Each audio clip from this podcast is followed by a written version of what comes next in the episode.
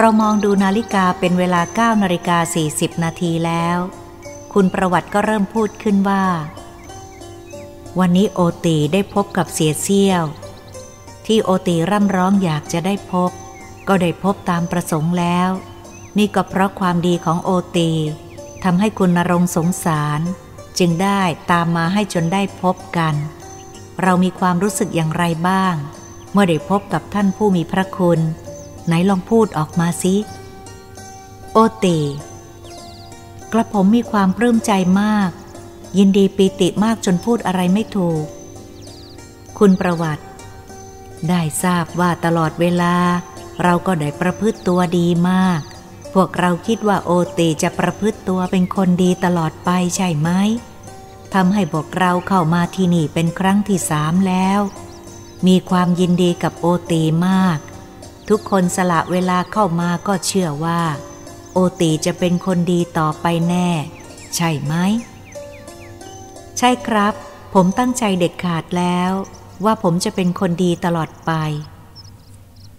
คุณประวัติ คราวนี้ผมขอสัมภาษณ์คุณหมอสุจริตพมรบุตร อยากทราบว่า หลังจากเราเข้ามาแล้ว โอตีมีความประพฤติและอาการผิดแปลกอย่างไรบ้างครับ คุณหมอ วันนี้เขาบอกว่าดีใจมากที่ได้พบผู้มีพระคุณของเขา เท่าที่ได้สัมภาษณ์มาแล้วนายแพทย์สุจริต ตลอดระยะเวลารอคอยคณะของคุณทอ เมื่อยังไม่เข้ามา โอตีมีความประพฤติดีขึ้นมาก แกรอคอยด้วยความหวังตลอดเวลา จะได้พบคณะของคุณทอเลียงพิบูล จะเข้ามาอีก คุณประวัติ การปฏิบัติงานเป็นอย่างไร แล้วก็มีจิตใจเป็นอย่างไรบ้างนายแพทย์สุจริต จิตใจโอตีสบายดีมากครับ มีขวัญดี ช่วยการงานทุกอย่างด้วยความขยันขันแข็ง คุณประวัติ แล้วเกี่ยวกับจิตใจและสมองในความนึกคิดต่างๆ เป็นอย่างไรบ้างครับนายแพทย์สุจริต เกี่ยวกับสมองมีความรู้สึกนึกคิดดีขึ้นมากครับ และพูดอะไรรู้สึกว่าเข้าใจดีมาก ในระยะนี้มีความรู้สึกเข้าใจอะไรรู้เรื่องมากขึ้น คุณประวัติ ความรับผิดชอบเป็นอย่างไรบ้าง ในแพทย์สุจริต ระยะนี้ความรับผิดชอบดีมาก ในระยะสองปีนี้ เวลานี้ระยะนี้เป็นเวลาที่ดีขึ้นมาก ทำอะไรอะไรต่างๆ ดีกว่าก่อนมาก คุณประวัติ ขอบคุณที่คุณหมอให้ความสว่างในเรื่องโอตีมากครับ ตอนนี้ คุณประวัติเข้ามาหาโอตีแล้วสัมภาษณ์ว่า คุณประวัติ โอตี มีอะไรจะพูด มีความคิดอะไรบ้าง เพื่อท่านที่อยู่ในที่นี้จะได้ฟังความนึกคิดของเรา โอตีมีครับ ผมมีเรื่องจะพูดด้วย เรื่องแรกกระผมอยากจะพูดว่า กระผมได้บันทึกประวัติส่งไปให้ท่านอาจารย์แล้ว คิดว่าคงได้รับแล้วใช่ไหมครับ ข้าพเจ้า ได้รับเรียบร้อยแล้วกำลังอ่านอยู่ จะตรวจดูแล้วก็จะตรวจแก้ จะพยายามทำให้ดีที่สุดเท่าที่จะทำได้ เมื่อเสร็จแล้วก็จะส่งผ่านท่านผู้บัญชาการมาให้ภายหลัง เพื่อจะได้ทวนตรวจตราพิจารณาดู ถ้ามีข้อความใดควรต่อเติมอีก ก็จะได้แก้ไขให้ถูกต้อง โอตี ผมขอให้ท่านอาจารย์ช่วยตรวจแก้ไขหลังหนังสือประวัติของผม หากข้อไหนไม่เหมาะ ก็ขอให้อาจารย์ช่วยจัดการแก้ไขเพิ่มเติม ไม่สมควรไม่ดีก็ตัดทิ้ง ข้าพเจ้า จะพยายามเรียบเรียงแก้ไขให้ดีที่สุด เพราะประวัติของโอตีนั้น อาจจะเป็นประวัติศาสตร์ทางเรือนจำบางขวางนี้ก็ได้ ถ้าเราทำดีมีศีลธรรม ดับอารมณ์ให้โกรธยาก ได้ตลอดไป เพราะเคยเป็นผู้มีจิตใจดุร้ายมาก่อน และกลับเป็นเปลี่ยนนิสัยใจดีเป็นคนดีมีศีลธรรม ขอให้ข้อคิดไว้ว่า ถ้าเราเกิดจะมีจิตใจเปลี่ยนแปลงไปในทางไม่ดี ก็ขอให้เราจงนึกถึงประวัติของเรา ที่กลับชั่วเป็นดี ควรจะรักษาความดีอันนี้ให้ยิ่งยิ่งขึ้นไป นึกถึงหลายท่านที่ช่วยสนับสนุนเป็นกำลังใจให้เราเป็นคนดี โดยเฉพาะท่านผู้บัญชาการ ทั้งหนังสือชีวประวัติของเราชุดนี้เมื่อพิมพ์ออกไปมีผู้อ่านแล้ว เราก็เป็นคนสำคัญขึ้น คงจะมีผู้ยกย่องที่เรากลับตัวได้ เป็นตัวอย่างที่ดี แล้วก็เป็นประโยชน์ต่อส่วนรวม เราไม่ควรทำลายความดีของเรา โอตี กระผมเองก็จะต้องให้เป็นเช่นนั้น อยากจะเป็นตัวอย่างเมื่อรู้ตัวว่าทำชั่วมามาก อยากทำความดี นับแต่นี้กระผมจะทำแต่ความดีตลอดไป คุณประวัติ เมื่อได้ยินโอตีพูดรับรองเช่นนี้ พวกเราฟังแล้วปลื้มใจมาก เพราะนักโทษมีมากมายเป็นหมื่นเป็นแสน คงต้องมีที่กลับตัวได้บ้าง แต่หากจะมีเราก็ไม่มีโอกาสที่จะรู้ เพราะไม่มีผู้นำไปเขียนขึ้นเป็นประวัติ แต่โอตีโชคดีเป็นพิเศษ มีผู้เขียนประวัติ คุณทอพูดว่า อาจจะเป็นประวัติชิ้นหนึ่งของทางเรือนจำเป็นตัวอย่างของคนรุ่นหลัง และนักโทษอาจจะเป็นประโยชน์ อาจจะเป็นประวัติศาสตร์ไปได้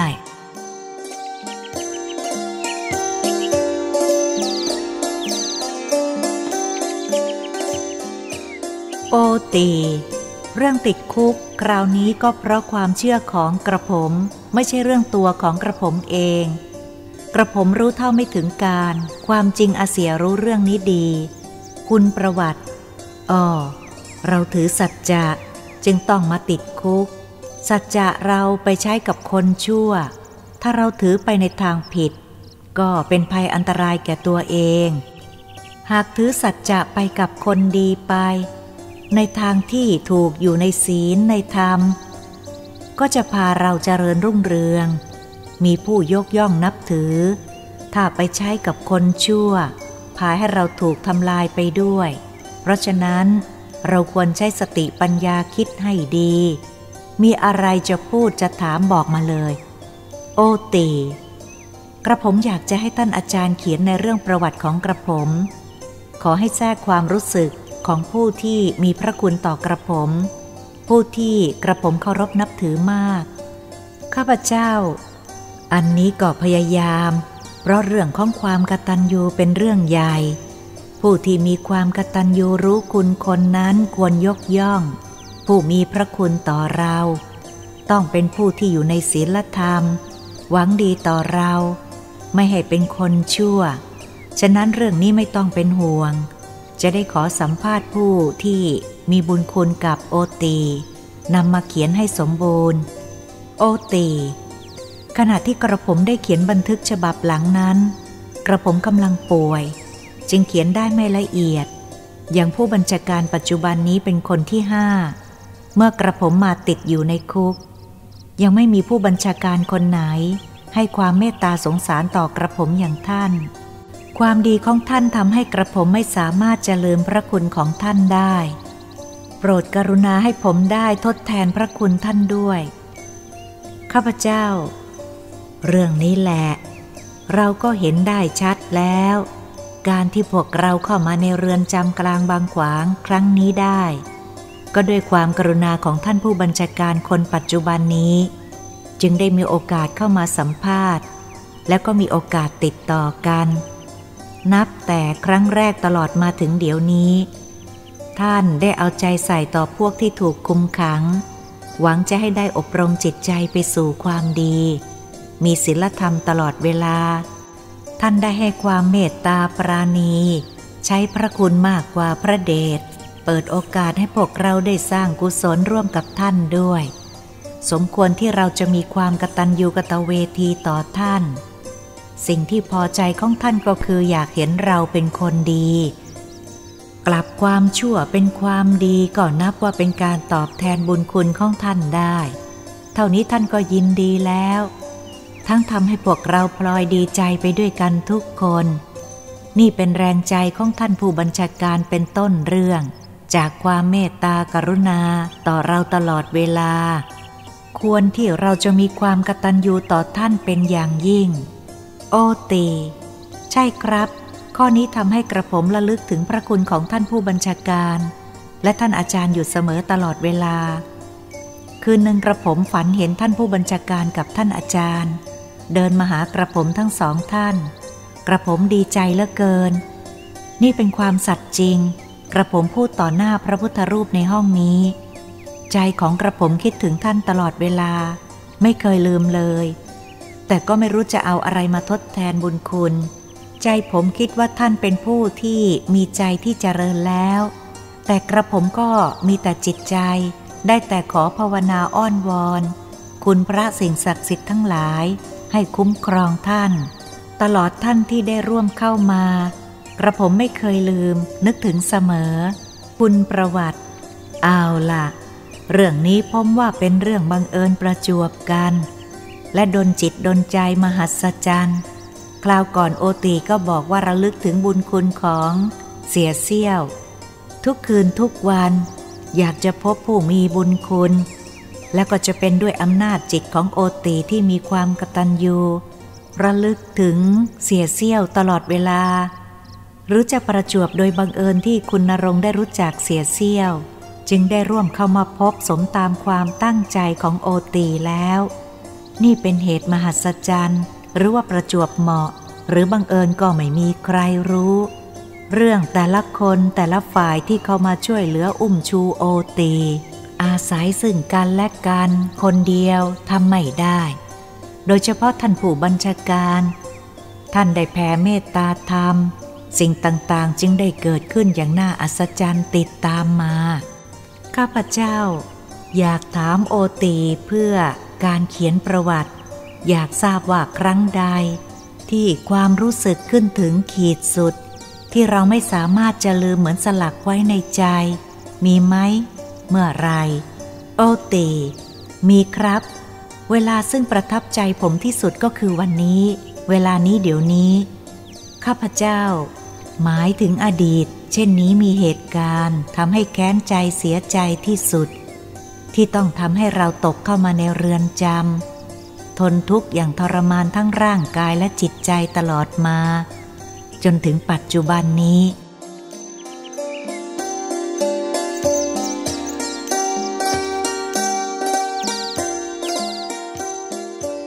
ตี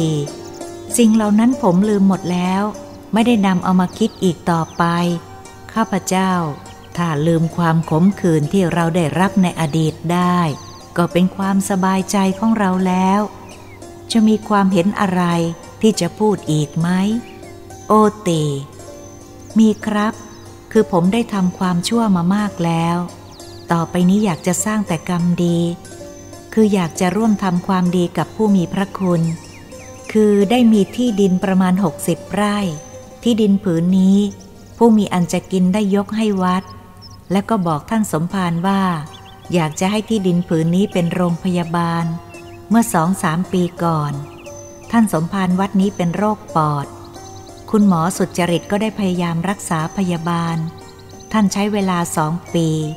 รักษาจนท่านหายเป็นปกติ ท่านได้มอบที่ให้ โดยขอให้คุณหมอจัดตั้งโรงพยาบาล เพื่อบำบัดโรคภัยไข้เจ็บแก่ประชาชน ฉะนั้นกระผมมีความประสงค์อยากจะให้อาจารย์เรียบเรียงเขียนประวัติของกระผมขึ้น ครั้งนี้ก็อยากจะร่วมกุศลพร้อมกับทุกท่าน ขอให้นำหนังสือชุดนี้ออกจำหน่าย เพื่อนำเงินมาสร้างโรงพยาบาล เพื่อประโยชน์สาธารณกุศล ผมคิดว่าคงจะเป็นมหากุศลในครั้งนี้ ที่ 60 ไร่คงจะเกิดเป็นโรงพยาบาลขึ้น คุณประวัติ หมายความว่า หนังสือชีวประวัติของโอตี จะขอนำเอาออกจำหน่ายเพื่อให้เงินสมทบสร้างกุศลทำที่ดินหกสิบไร่ ให้เป็นโรงพยาบาลขึ้นมา เช่นนั้นใช่ไหม แล้วจะตั้งเป็นอะไรอีก โอตี การจัดตั้งโครงการนั้นต้องถามท่านผู้อำนวยการดู คุณประวัติ ตามที่โอตีมีความประสงค์จะให้ที่หกสิบไร่ ได้สร้างเป็นโรงพยาบาลขึ้น คุณหมอเห็นอย่างไรครับในแพทย์สุดจริต เรื่องนี้ผมจะเล่าประวัติเดิมให้ฟัง เมื่อผมสำเร็จออกมา 16 ปี ผมได้มีโอกาสรักษาภิกษุสามเณร ผมไม่เคยคิดค่ารักษาตลอดมา ตั้งใจว่าเป็นการสร้างกุศล ส่วนค่ายาผมควักกระเป๋าซื้อถวายท่าน ต่อมาเมื่อประมาณสามปีกว่า ผมได้มีโอกาสรู้จักพระองค์หนึ่ง ได้ไปรักษาเป็นเจ้าอาวาสอยู่ที่วัดท้ายเมืองใกล้กับเรือนจำนี้ จนท่านหายเป็นปกติ ในระหว่างที่ท่านป่วยนั้น ก็มีขหบดีนนทบุรีผู้หนึ่ง ก่อนจะถึงแก่กรรม ได้มายกมอบที่ดินให้ท่านเจ้าอาวาสองค์นี้ ตามโฉนดมีที่ดินจำนวน 60 ไร่ เจ้าของที่ดินผู้บริจาคนี้มีความตั้งใจ จะให้ที่ดินแปลงนี้ตั้งเป็นโรงพยาบาลขึ้นรักษาพยาบาล บุคคลทั่วไป เพื่อสร้างบุญกุศลให้เป็นประโยชน์ส่วนรวม ที่ดินนี้อยู่ที่ถนนติวานนท์ ตรงข้ามกับบริษัทแผ่นดินทอง และผมก็ได้ไปปลูกต้นไม้ และทำถนนเข้าไปแล้ว ข้าพเจ้าขอย่อเรื่องที่ได้สนทนาและพูดกันถึงเรื่องการสร้างโรงพยาบาลนั้น ใช้เวลาพอสมควรแล้ว ก็ตกลงว่าจะตั้งเป็นมูลนิธิ ท่านผู้บัญชาการเห็นด้วย เพราะว่าการสร้างกรรมดีร่วมกัน สร้างกุศล แต่ท่านยังข้องใจในเรื่องที่ดินการโอนถูกต้องเพียงใดสำหรับข้าพเจ้าได้เรียนให้ทุกท่านในที่นั้นทราบว่า ข้าพเจ้าจะพยายามเขียนประวัติของโอเต เท่าที่จะเขียนให้ดีได้ ส่วนจะช่วยในทางอื่นนั้น ต้องขอตัว เพราะตั้งใจจะสร้างกุศลโดยการเขียนหนังสืออย่างเดียว ได้ขอตัวมานานแล้ว ไม่ใช่ครั้งแรก ทั้งรู้ตัวดีว่า ไม่มีเวลาและความสามารถจะทำประโยชน์อย่างอื่นได้ มีมากท่านที่ขอร้องให้ช่วยบอกบุญ ข้าพเจ้าก็ต้องขอตัวตลอดมา เป็นเวลานานปี เพราะเขียนอย่างเดียวก็หนักสำหรับข้าพเจ้าอยู่แล้ว วันนั้นข้าพเจ้าได้ทราบว่า มีผู้บริจาคเงินครั้งแรกคือคุณรงนายแพทย์สุจริต และเสียเซี่ยว คนละห้าพันบาท ข้าพเจ้าก็ได้โมทนาในการเริ่มกุศลในครั้งนี้ด้วย วันนั้นพอได้เวลาเราก็ลาท่านผู้อำนวยการนายแพทย์สุดจริตพมรบุตร นักโทษชายโอเต แล้วก็มีนักโทษอีกมากได้มา ออยู่ชั้นล่างของโรงพยาบาล เราพร้อมด้วยผู้บัญชาการได้เดินออกจากแดนโรงพยาบาล ข้าพเจ้าได้เรียนท่านผู้บัญชาการว่า ข้าพเจ้าอยากจะเข้าไปดูที่แดนประหารก่อน ท่านผู้บัญชาการได้สั่งให้คุณทรงวุฒิอาสาชัย เจ้าพนักงานหัวหน้าดูแลแดนประหารนำพวกเราที่มีความสนใจเข้าไปดู ส่วนผู้ไม่สนใจจะคอยเราอยู่ที่ตึกบัญชาการ ส่วนท่านผู้บัญชาการนั้น ท่านจะรอพบกับอดีตเพชฌฆาต ซึ่งจะมารับบำนาญเพื่อจะให้ข้าพเจ้าได้มีโอกาสสัมภาษณ์ในวันนั้น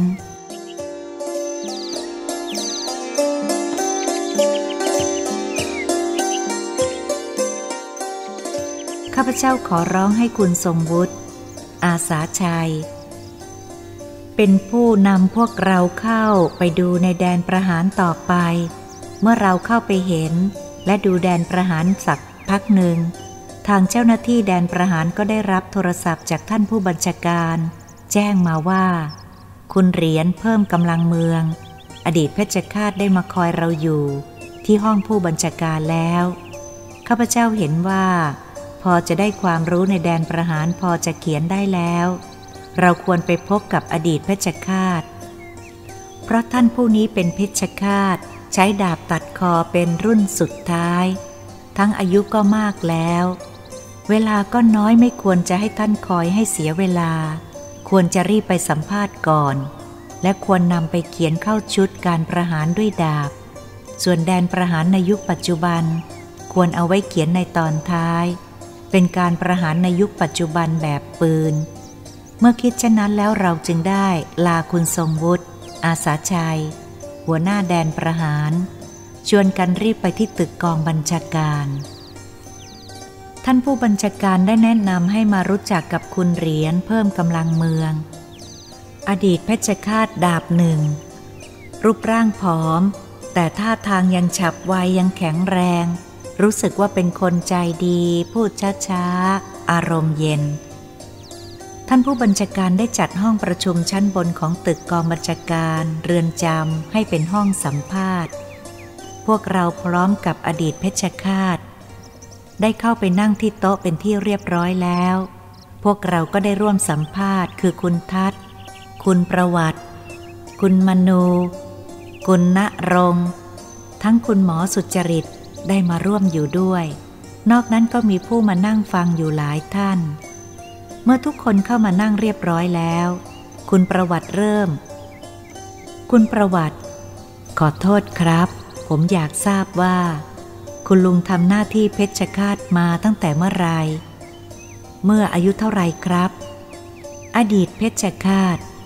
เป็นมาตั้งแต่อายุ 30 กว่า คุณประวัติ ขอโทษครับ คุณลุงชื่ออะไรครับ และนามสกุลด้วย อดีตเพชฌฆาต ชื่อเหรียญ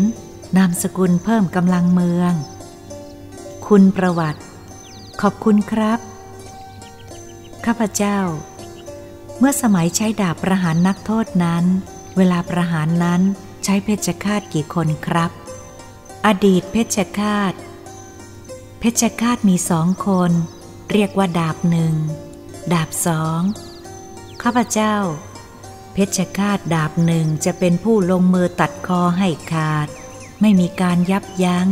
เพื่อให้ดาบสองเข้ามาซ้ำหรือเฉือนภายหลัง คนส่วนมากยังเข้าใจผิด กรุณาเล่าให้ฟังได้ไหมครับ อดีตเพชฌฆาต เพชฌฆาตดาบหนึ่งจะเป็นผู้ลงมือตัดคอ ส่วนมากทีเดียวขาด น้อยรายนักที่จะตัดทีเดียวไม่ขาด ไม่ค่อยมี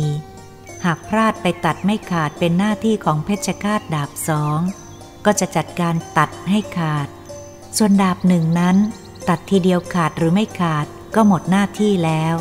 ผ่านไปไม่เหลียวหลังมาดูอีก คุณประวัติ คุณลุงนั้นเป็นดาบหนึ่งหรือดาบสองครับ เพชฌฆาต เดิมก็เป็นดาบสองแล้วก็เลื่อนขึ้นมาเป็นดาบหนึ่ง คุณมโน ประหารนักโทษครั้งหนึ่ง มีเงินรางวัลเท่าไหร่ อดีตเพชฌฆาต ประหารนักโทษคนหนึ่งได้หนึ่งช่าง เป็นเงิน 80 บาท คุณมโน ในจำนวน 80 บาทนั้น จะต้องแบ่งให้ดาบสองเท่าไรครับ อดีตเพชฌฆาต ไม่ต้องแบ่ง จะตัดขาดหรือไม่ขาดดาบหนึ่งก็ได้เต็ม 80 บาท ดาบสองไม่ได้เลย ต่อมาภายหลังท่านเจ้ากรมเห็นว่าไม่ยุติธรรม ท่านจึงตั้งกฎขึ้นใหม่ แบ่งเงิน 80 บาทนั้น โดยดาบหนึ่งได้รับ 50 บาท ดาบสองได้รับ 30 บาท คุณประวัติ ขอโทษครับ เวลานั้นคุณลุงรับราชการได้เงินเดือน เดือนละเท่าไหร่ครับ อดีตเพชรฆาตผมรับราชการเวลานั้นได้เงินเดือน 22 บาท คุณมโน ขอโทษครับ การแต่งตัวนั้นแต่งอย่างไร เขาบอกว่า เพชรฆาตแต่งตัวคล้าย พวกประโคมปีคณะหลวงใช่ไหมครับ อดีตเพชรฆาต ไม่ใช่ไม่เหมือน พวกปีกลองพวกประโคมงานศพหลวงเขาแต่งแบบหนึง่งส่วนเพชฌฆาตเขาบังคับให้ใช้เสื้อสีแดง กางเกงสีแดง ธรรมดาขาสั้น เสื้อก็แบบกุยเฮงธรรมดา ผิดแต่เป็นสีแดง และโพกหัวด้วยผ้าสีแดงเท่านั้น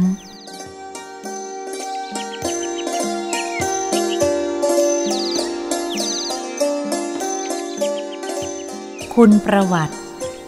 หลวงท่านจ่ายเครื่องแบบใช่ไหมครับ อดีตเพชฌฆาต เปล่าหลวงไม่ได้จ่ายเราต้องซื้อจ่ายเอง คุณมโน ตามที่เล่ากันมา